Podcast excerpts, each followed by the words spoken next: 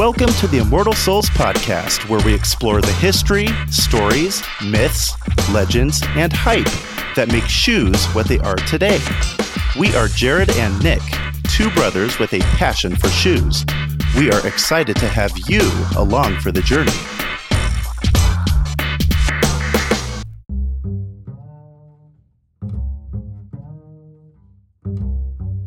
Welcome back to our discussion of our top 10 favorite summer shoes and footwear. In case you missed it, be sure to check out our last episode, where we kicked off the list with the first five. Today we'll pick up right where we left off with the remaining five picks. As always, thanks for tuning in. Um, so kind of switching gears just a little bit, uh, but still, you know, super high on the comfort level my third choice, which is shoe number six, is just pretty broad. It's more a category of shoes, but I'm going to go with running shoes. So, not that I don't wear running shoes at all in the colder months of the year, but when I do, it's usually just to exercise. Sometimes not if it's with, you know, more of the jogger style of sweats or something like that, but I just I have not quite been able to yet get on the running shoes with jeans or pants bandwagon, and I, and it's probably just me. It's in my head, but even a, a stylish, expensive pair of running shoes, I just not going to be able to do it with pants. You mean you're not a fan of the dad look? well, I mean, I guess you know, not all dads have to wear it, right? Um, I, I, appreciate it. I can respect it. I can respect it. I, I get the functionality of that combo, but just can't do it. But I do love a good pair of simple but appealing running shoes with shorts in the summer and beyond exercise as well for casual wear. I think some styles of running shoes go well with crew socks, some and a lot go better with no shows. But all in all, I do love the warm months when I can wear running shoes beyond when I'm working out. And for me, I have a pretty, I keep it simple. I have a pretty small rotation of running shoes that I feel comfortable wearing as casual shoes as well. I like a simple pair of Nike Frees. I love, um, you know, my Nike Roshes. They're some of the most comfy shoes that I've ever had. And uh, and summers before this, but especially this summer, I've really loved uh, rocking my pair of New Balance 997H spring hikes. Um, the New Balance 997H has a lot of different colors and um, you know different styles that you can get. That's the spring hikes just happen to be the ones that I have, but I have been wearing them a ton with a lot of a lot of the time with either camo style like khaki shorts or denim cutoffs. Now that's cute. But don't Ooh. knock it till you try it. I know, I know, I know your curiosity is piqued. Um, but yeah, can't knock it till you try it. I love it. Um, and also, these last few months, I've also been wearing a lot of more vintage running shoes, um, especially my Nike Daybreaks, which are super comfortable as well and I just love that look of the classic Nike waffle soles with suede uppers and mids. Um, if you're looking for something else for running shoes, I think what also goes great with shorts for casual wear Nike Air Max 1, Air Max 90s, those are always safe bets too when it comes to running shoes that are great as casual wear. And if you want to wear something, you know, athleisure running shoes beyond working out, those are you know those are some of my top picks and i'm always open to try new things but those are mostly the ones that have just been in my rotation for the last few years so. Okay so number seven on our list i'm going to kind of copy nick a little bit and i'm going to talk about flip-flops again.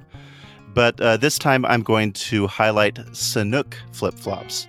So Sanuk is a cool little footwear company from Southern California, and it was founded in 1997 by Jeff Kelly, who started making sandals out of inner tubes and indoor outdoor carpet. The word Sanuk is a Thai word that basically means happiness. And on their website, they state that, quote, We've found that our feet are happiest when they tread the road less traveled, so we design our sandals accordingly. And for you listeners out there who don't, who rather, for those of you who know of our podcast's little catchphrase, that is definitely our type of company. The company that uh, treads the road less traveled. And specifically, my favorite Sanuk flip flops are what they call beer cozy lights. I don't know where the whole beer cozy part comes into play, but they are very cozy little sandals, I gotta say. What's cool about these sandals is the soles of them are actually made from yoga mat material. And with that said, it's kind of like a memory foam sort of material, so they're super comfortable and durable. And man, you walk on these flip flops and they just mold to your feet, and they're just so squishy and comfortable, and I love them. I've had the same pair for a couple of years now. I've worn them all over the place. I've worn them on hikes, I've worn them at the water park, in the water, out of the water, in the dirt, in the mud, and they have still held up.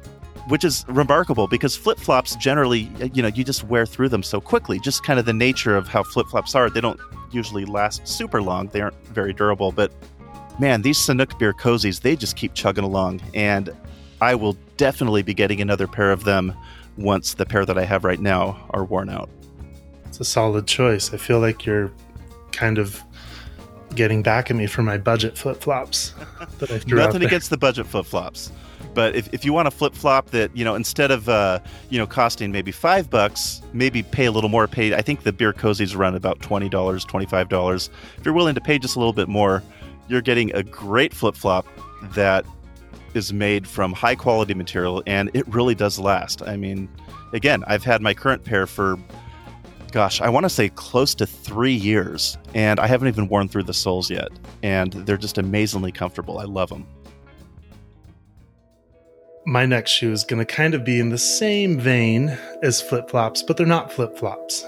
And this is a type of shoe that I'm not as familiar with, um, but I have had some. They are comfortable, and I see lots of people wearing these around in the summer still. So I somewhat hesitate to give my next idea, but I'm going to give it anyways because I personally think that Birkenstocks can work as a relaxed, great, easy to wear alternative to flip flops. And uh, Birkenstock is a company I did not know a whole lot of background on. So I'm going to give a small little bit of background on Birkenstocks. They are actually, they come from a German shoe manufacturer headquartered in Neustadt, Germany and the company sells Birkenstocks, which is, you know, the sandals and other shoes, which are notable for their contoured cork and rubber footbeds, which conform somewhat to the shape of their wearers' feet. And interestingly, the Birkenstock brand actually traces its roots back to Johann Adam Birkenstock, who in, as of 1774 was registered as a vassal and shoemaker in the local church archives in the small Hessian village of Langenbergheim. In 1896, Johann's great great grandson Conrad Birkenstock developed the first contoured insole for use by shoemakers in the production of custom footwear.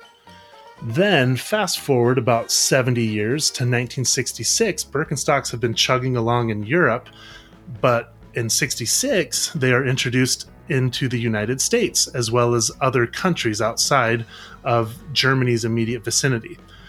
And Margot Fraser, who was an American, she, you know, discovered, I guess you could say, Birkenstock sandals while visiting a spa in Germany.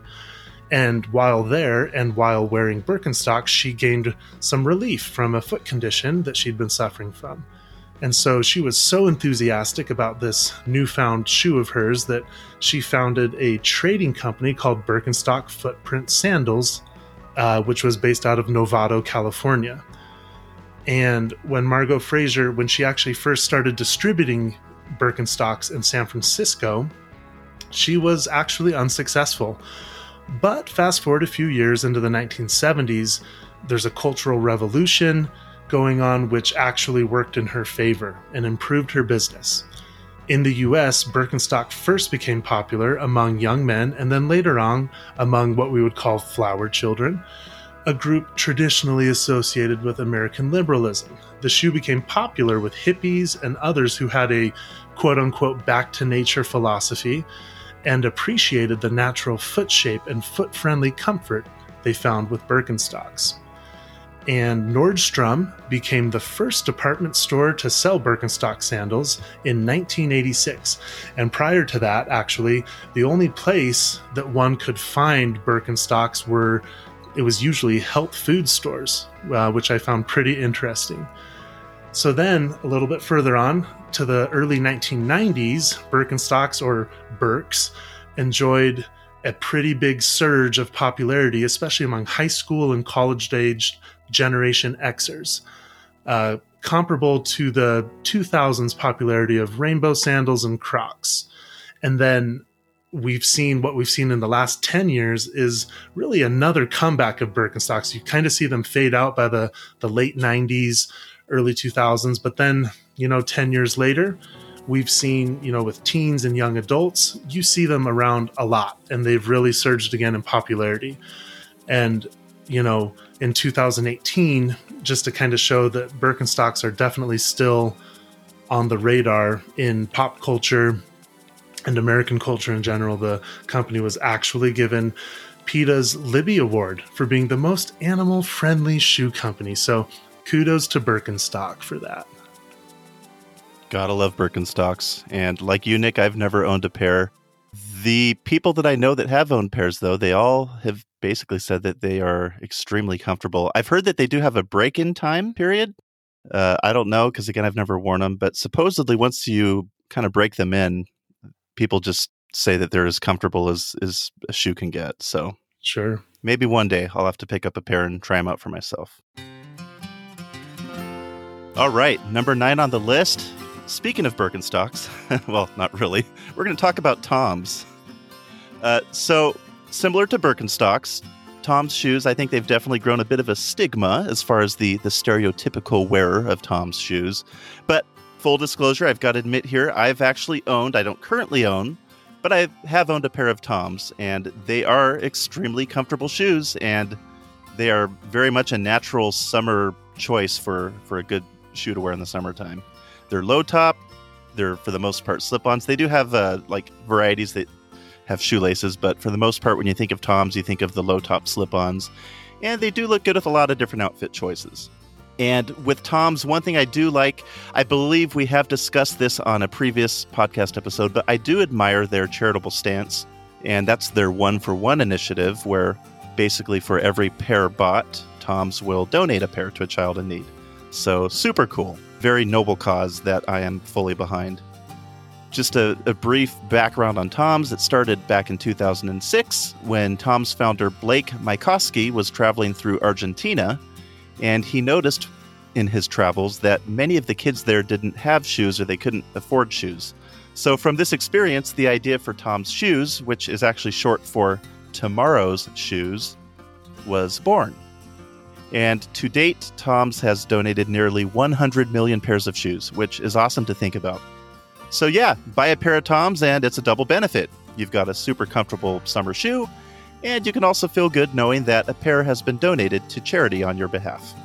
I love it. That's Tom's is one that I've I've never owned a pair of Tom's myself, but I've been extremely tempted a few times and I do love their initiative as well and I think that would be one of the main drivers behind me purchasing a pair. Um, so I'm glad that you I'm glad that you brought that one up. That's a that's a good choice right there.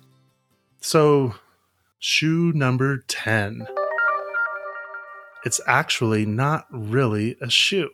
My fifth choice and our last shoe on this list is really the the epitome of summertime. Summertime in my opinion is the time of year for bare feet. On some cool grass, in the warm sand, in the water. Sometimes summertime just calls for kicking off your shoes and getting grounded. Literally. Did you know our bodies are made up of about 60% water, which is great for conducting electricity. So the Earth has a negative ionic charge, and going barefoot actually grounds our bodies to that charge. Negative ions have been proven to detoxify, calm, reduce inflammation, synchronize your internal clocks, hormonal cycles, physiological rhythms, lots of great stuff from going barefoot. Um, and and getting grounded with these negative ions. And the best places to get some negative ions through your feet are by the water. So, going barefoot can be a real plus for your health in other ways too, besides getting grounded. According to different studies, here's a few other benefits of going barefoot at the beach and other places too. Fact number one, or benefit number one walking on sand will exfoliate dead skin cells and it will make your feet feel softer. Number two, walking barefoot on sand and taking breaks while standing in the water can massage the soles of your feet. The motion activates venous and lymphatic circulation, making your feet feel nice and relaxed, like you're getting a massage. Walking in the sand barefoot provides resistance that can strengthen your arches, ankles, and leg muscles. Your foot will be going through its full range of motion, and every time your foot sinks into the sand, your muscles have to work extra hard to push you back up and move you forward. So, some great strengthening benefits. Some ancient civilizations believed that walking barefoot in the grass was the best cure for insomnia, and interestingly enough, many people still swear by it today. I'm not sure if it has ever helped me go to sleep, but I do I can say that I do love walking through some nice, soft, cool grass. It feels great. Also, you know, many people are also familiar with the benefits of soaking your feet in salty seawater. Some of these benefits can include circulation, increased relaxation, bacterial and odor control, absorption of minerals like sodium, potassium, calcium, magnesium, copper, zinc, and many, many more. So, do yourself a favor and if you can, try and get out to the beach or a nice soft patch of grass one more time before the cold weather comes and just lose the shoes.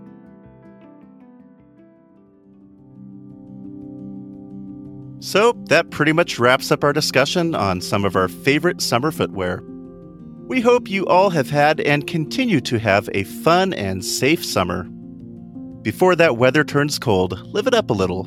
Sport some sweet kicks or lose them. Either way, who cares? It's all good. Grill it up, chill out, and have some well deserved downtime. As author Sam Keen so aptly puts it, Deep summer is when laziness finds respectability. So, to sum it all up, be a little lazy and wear some awesome shoes or go barefoot. See you next time. Peace out.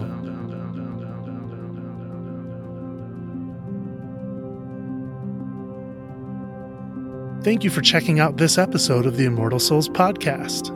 For show notes, more information, pictures, or just to say hi, check us out at our website, immortalsoulspodcast.com, Instagram, or Facebook. Five star reviews are hugely appreciated and super helpful. Until next time, keep walking the roads less traveled.